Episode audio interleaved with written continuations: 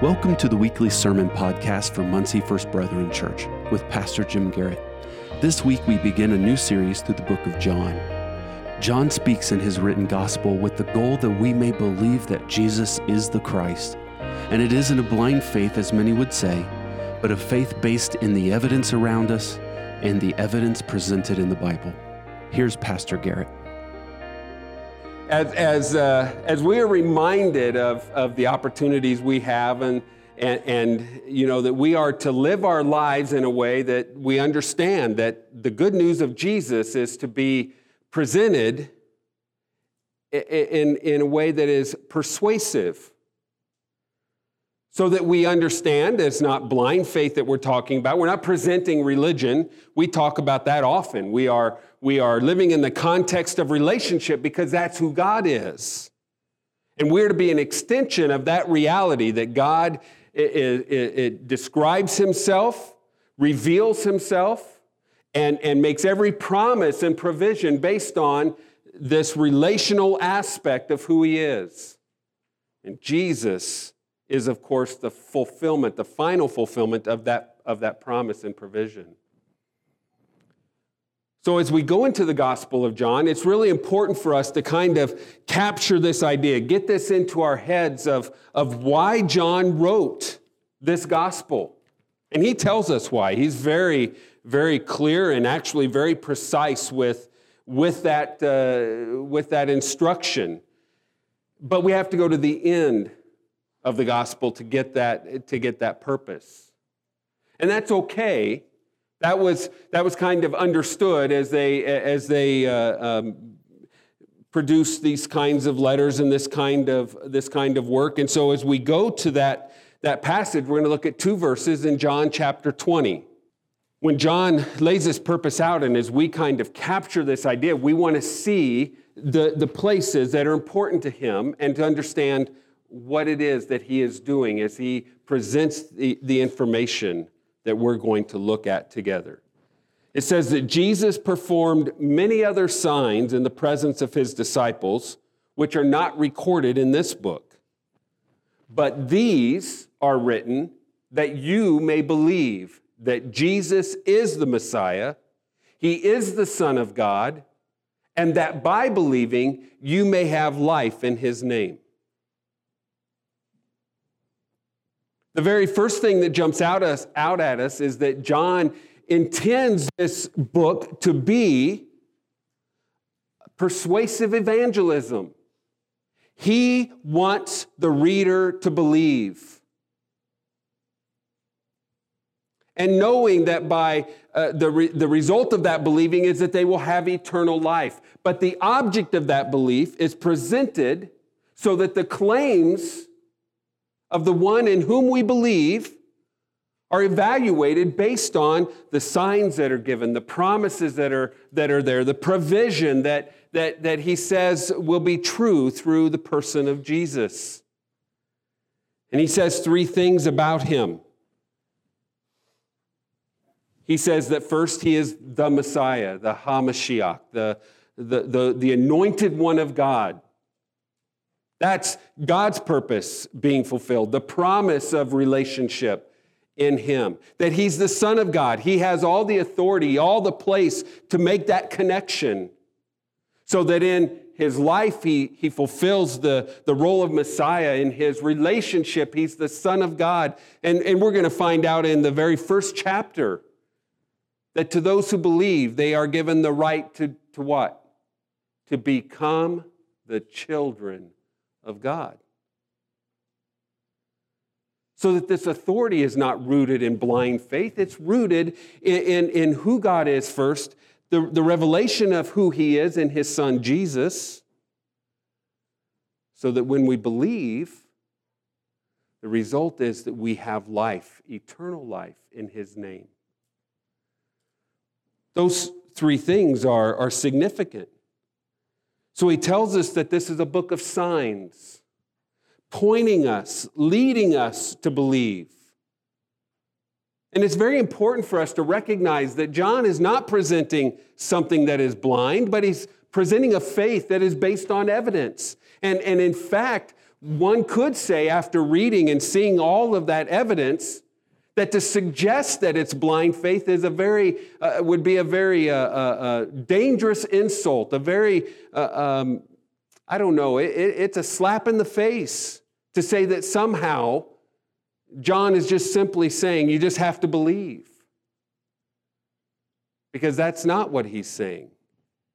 He's saying i want you to examine the person who makes the claims to see the evidence that points to the fact that he is who he claims to be, so that when you believe in him, the result, the promised result, is in him. That becomes very important in the, in the dialogue and in the, in the descriptions that are given within the book of John. It's not a delusion, it's not a, a leap in the religious darkness or uh, somehow some kind of, of blind belief. And that remains one of our battles in, in the day and age in which we live, convincing others that that's a fact, that our belief in God is based on solid evidence. We live at a time that, in fact, if you say you have faith, you, you are, are made to feel certainly less at, at, at, in the least description, but you should be ashamed if uh, uh, at the other end of that spectrum that somehow you're just kind of lost your mind. You don't have the ability to rationalize and be reasonable.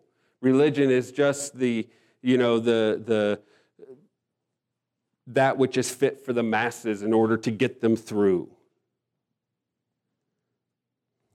Think John would have a lot to say about that accusation and certainly that battle. Skeptics demand evidence, but it's surprising to see so often that when given the evidence, they just simply dismiss it. It's, it, it really comes out when you start reading different ones talking about the authorship of this gospel and whether or not it's John and and, and I'm not going to get into all of that because, quite frankly, the external and internal evidence for John being the author, and, and keep in mind, John did not present this and say, This is the Gospel of John. He presented it just as it is given to us without a title.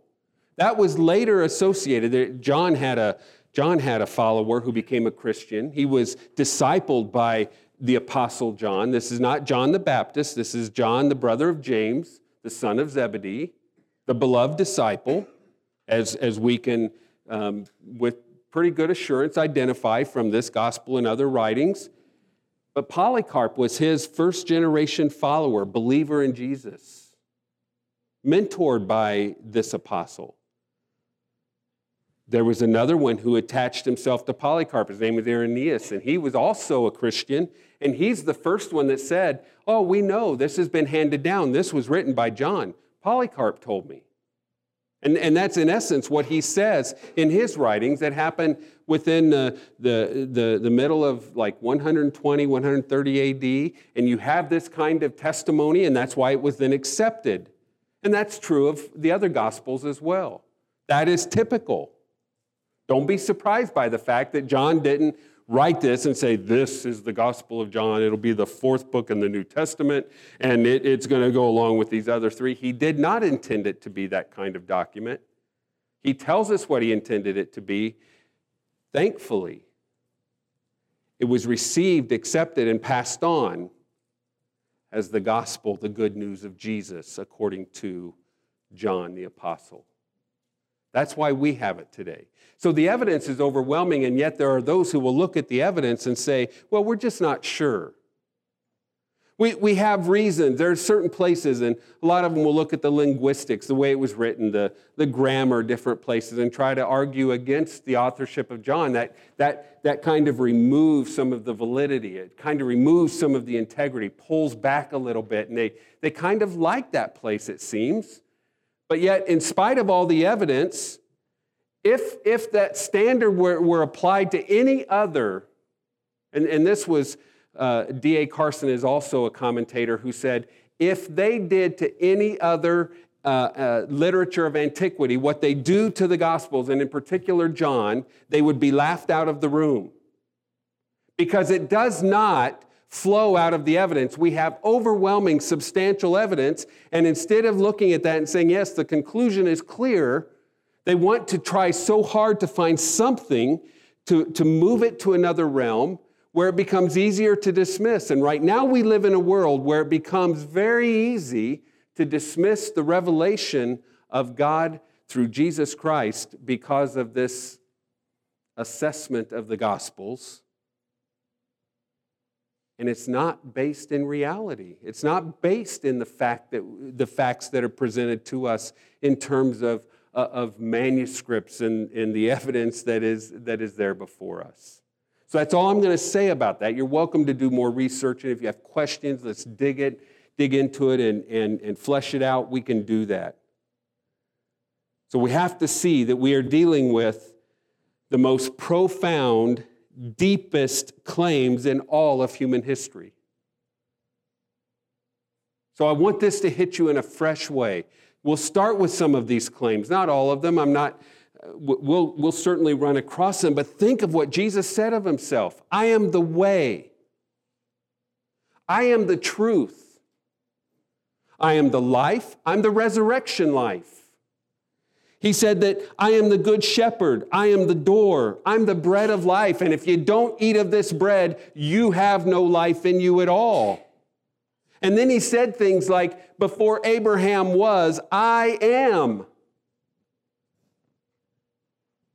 These were, these were revolutionary claims. No other Messiah figure could make such claims. No one was. They might claim to be something, but Jesus was claiming to be everything. And so he was presenting himself as a very exclusive uh, uh expression of God's love and God's desire for relationship. From the very beginning,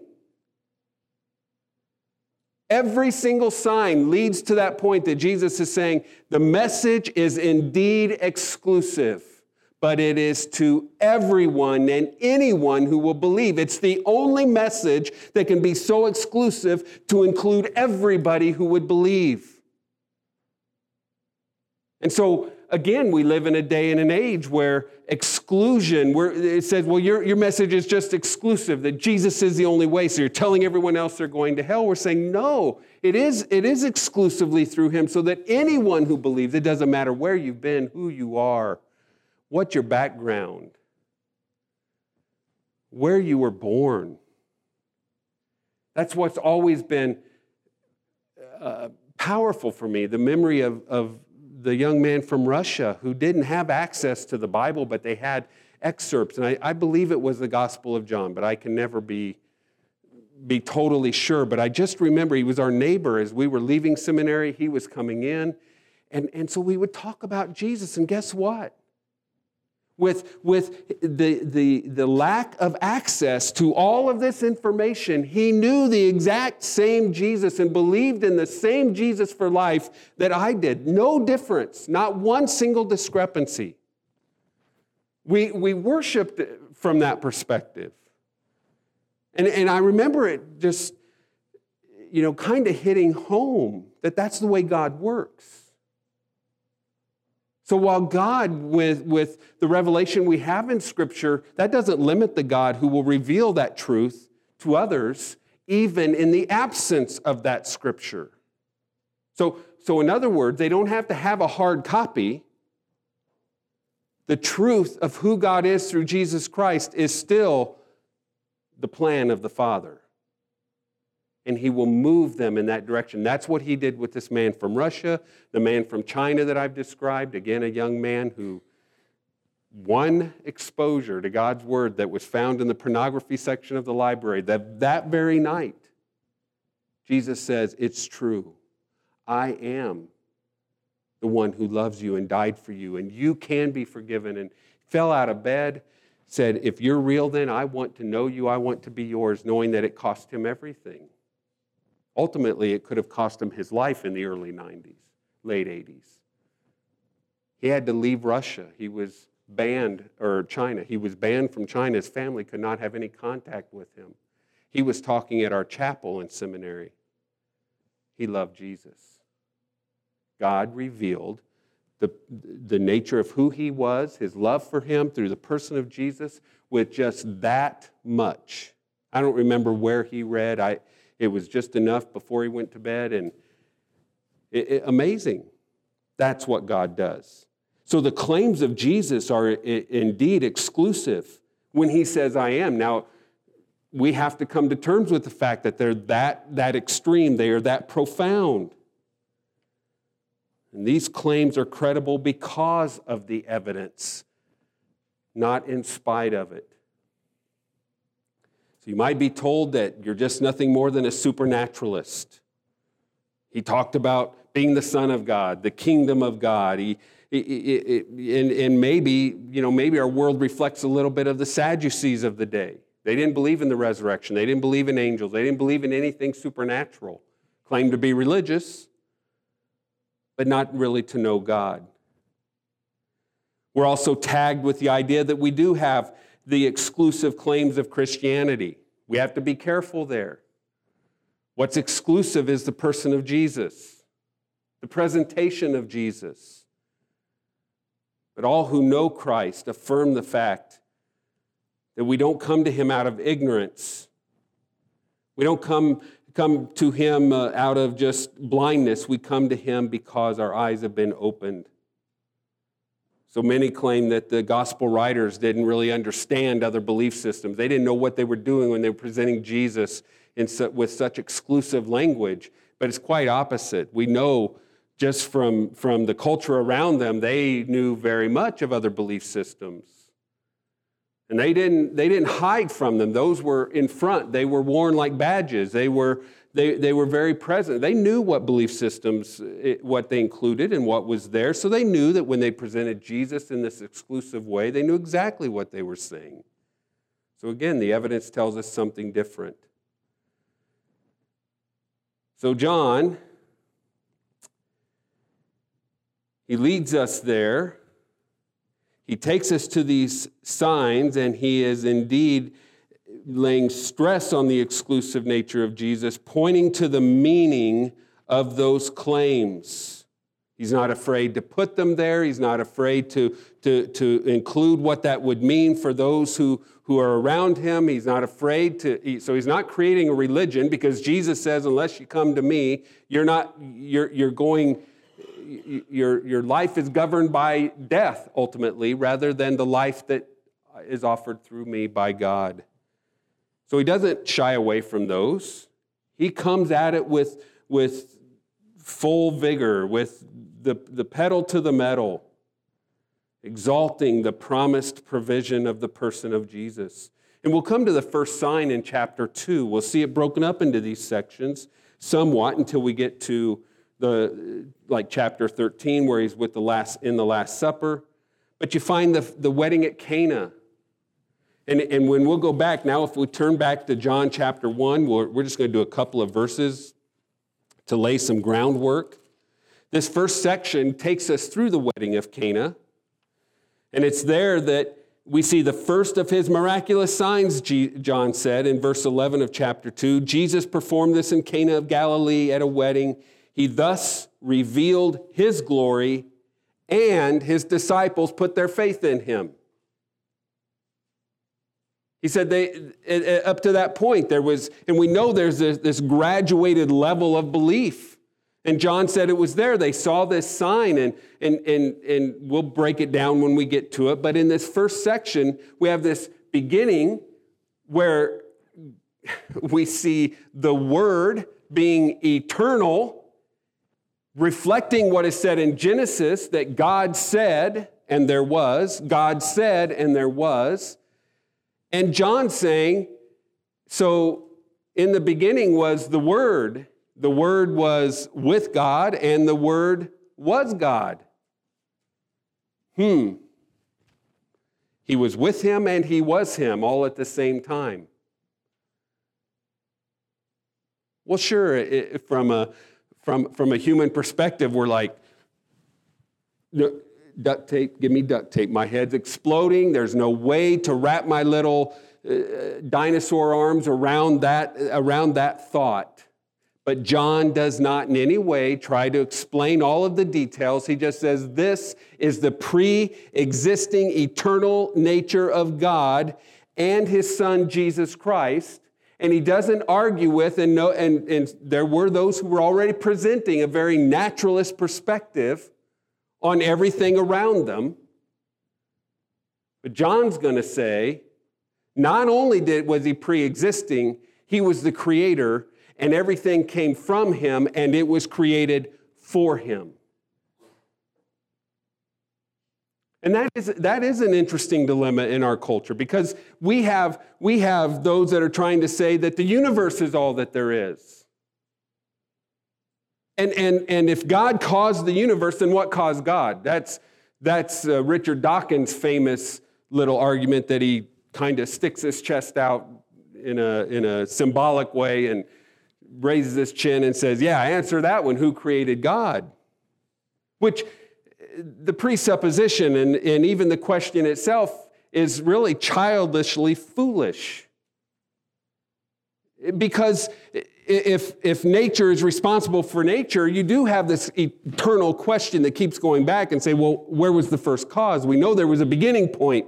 What started it? And so now you have people like Lawrence Krauss, who is this pseudo philosopher, but claims to be a scientist, who says, well, we, we now know that nothing is not really nothing, but that nothing can produce something. And he says, he even says things like, well, we know something has substance, and, and therefore we know nothing has substance because something or, or nothing is the absence of something, so therefore we know that it has to be something.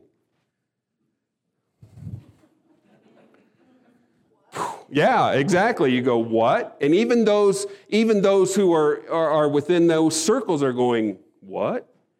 You know, so so and, and it's interesting to hear guys like john lennox in debates with some of these guys philosophers and, and physicists and he gets them to admit and say so when you say nothing is responsible for something you don't really mean the absence of anything you actually have in mind that there's particles or something, energy, some sort of something that, that creates or, or is responsible. Well, and, and you will hear this in the debate. He will say, Yeah, that's really what we mean. So he says, You don't mean nothing. And he says, Well, thank you. Thank you for at least admitting that. See, they, they want you to be ashamed for believing that somehow these things came into existence and has to come into existence from something that is not natural, right? It, you can't have, the beginning has to be from something that's not like the thing created. So it's not surprising to see a God that's supernatural, that, that transcends material things and is immaterial, being responsible for what we see, unless you change the definition to exclude the possibility. And that's the world we live in. So if you say that there cannot be a supernatural cause, even though the evidence may suggest that that is the, the most reasonable inference to make from that evidence, then you've just excluded what John says is an objective fact. So I don't just believe it because John says it, but I see John saying it and it coincides with what is, is revealed in Scripture already, but is also revealed in the evidence around us. And Paul had that kind of insight in Romans 1 as well. So when you say that the universe is self existing and self causing and, and not able to answer those questions, you find yourself in the very verse that says they worship the creation rather than the creator declaring themselves to be wise, they become fools. And, and the whole reason is to get away from this God who's responsible for its existence, our existence, and the place that we have. The heavens declare the glory of God. Only you and I are created in his image. Let that sink in for a moment. Let that kind of rock you in your place. John recognizes that and he brings them to the place in these existence statements, this language of fellowship, that there's complexity in this God that we worship. But it's revealed in this concept of Trinity. It's true that the word Trinity does not, does not appear in the Bible, but the concept, like here, is, is, is, is described and defined in so many different ways that God Himself, he, he, he extends Himself in terms of this fellowship, relationship, we've called it. We, we've talked about verse 12. He wants us to be His children. That's by design. We don't know who the Word is until verse 14. The Word became flesh and dwelt among us. All we know is that this is God, his nature. We know John the Baptist, he's going to come as light and life in verse 3. And John the Baptist is there to point to him. He wasn't the, he wasn't the light, he's pointing to the light. There's an important statement here because he comes up again later. His place when he declares that this is the Lamb of God who takes away the sin of the world. So we see this extension, and we'll see it there where we see the relationship offered when we believe, but full of grace and truth, telling us that the extension of that is his grace. That remember the, the root meaning of the word grace is to give. Charis means to give. So he's extending and he's saying, I want to give. This is what I'm offering. Points us to Jesus to say, This is where you find it. No other place. So we have this question can something come from nothing? And so John's answer is not only in terms of the universe, but in terms of knowing God and relating to Him, we live in a time where people claim to have something and it arises out of nothing. And just as that is nonsense, that God extension of his love and, and this relationship and his grace through the person of Jesus is defined precisely. And so when John lays this foundation that in the beginning was the Word, the Word was with God, and the Word was God, he doubles down by saying he was with God in the beginning. He's been forever there. Through him, all things were made. Literally, it's through him all things came to be. Without him, nothing came to be that has come to be. That's how, how it reads in a choppy sort of way, but in a literal sort of way. And, and certainly, this idea that things were made captures that, but they don't have existence apart from him. They don't have a purpose for existence apart from him. So, so their place is defined by what he has given them. Their purpose for that place is defined by who he is. And, and that needs to just kind of excite us because that's what everything it boils down to. All of history is going to be a consummation of who Jesus is, the revelation, the fulfillment of that truth. That's the struggle of our, uh, of our, our, our, our world and its view and its system and its, its heart and why they keep running into things that to us look like, what are you doing? Have you lost your minds? Yes, because they've given them away. God gave them over. Again, reading Romans 1, you see this process. He gave them over to a what? A reprobate mind, a mind void of the ability to know right from wrong. The loss of common sense in just those simple questions. God is eternal, the universe is not. We, we, we know that no one created God. He's self existing, self sufficient, self, uh, it, it's, it's in Him. The attempt to dismiss God is the attempt to take Him out of the picture. The status of the universe, the biggest finite we know, is not ultimate. Mass, energy, the universe or the multiverse, whatever theory is presented, does not explain where those things come from. By Him, for Him, flows in every direction. It's based on Jesus. John will eh, later say, and, and talk about the fact that this is the declaration of God's glory in who Jesus is. We are made in his image, invited to be his children based on his promises, the provision through the anointed one, the Son of God, the claims of Jesus in his sacrifice. Just think of, let me close with this. We, we, we look at little things. We look at the words on the screen, and we know, even if there were just one of those words, take out just, just one of them. And if we put it on that screen, we know its source. We know, and, and we don't have to question. Or if I put any of your names up there, you would know. And it would even be a marker of identity.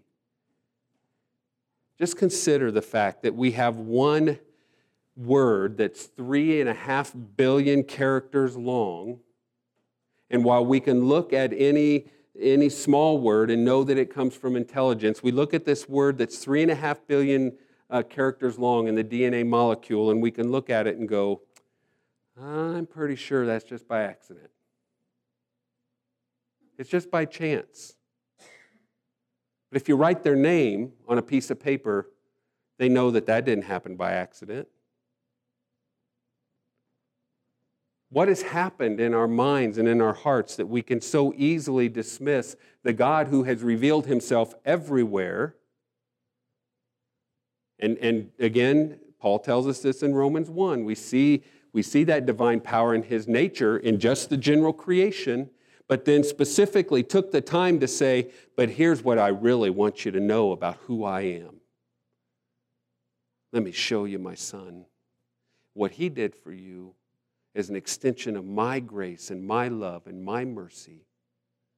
So that when we go back to the foundations, there's a reason that's important because if you remove the foundation for life and then the question of sin, why then did Jesus die? If, if, if that wasn't a part of the, the, the, the way things were working. He died because of that sin. Paul says it, Jesus says it himself. This is the blood of the covenant shed for you. So I'm not going to point anyplace else. I'm not going to apologize for not pointing anywhere else. I'm not going to pull back from the claims of Jesus. Nope, not going to be heard from here. You're going to know that this excites me. This is my passion for, for who Jesus is and who I am as a result of God's love for me, put on display and given through his Son. And it's for you and for everyone around you. We're not praying for just some kind of uh, uh, blind belief. We want them to see Jesus. That's what John is putting before us. Take the journey with me. Let's get excited about what we see together. Song of Response says, I'm going to surrender. Picked this very early in the week. Later in the week, I thought about changing it, but. And Marjorie and Darlene could have handled it. But just think about the truth that is revealed and say, I'm willing. All to Him I'll freely give. But I'm asking you, I'm not asking you just to take it because I say so. I'm asking you to examine the claims of Jesus with me. Look at the Gospel of John. Look at the uh, changing the water into wine, the cleansing of the temple, Nicodemus in chapter 3, the woman at the well in 4, feeding of 5,000 in 5, 6 where he's the bread of life, 7 where he goes to the Feast of Tabernacles. This is why I get excited about it. I can't forget it. John 8, when he tells those who believe, this is it. God could raise up children of Abraham right here, but you're, you're wanting to kill me. That means you're not connected to the truth or to God. The reason you don't take my words is because you don't know Him. John 9, the blind man.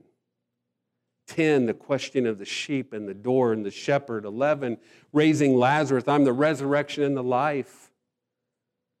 Every claim, I want you to look at them and say, Father, I, I, I want to see this. And don't don't bring anything else. Let it speak to you because the Holy Spirit will reveal then that truth that John is presenting. That that's who Jesus is.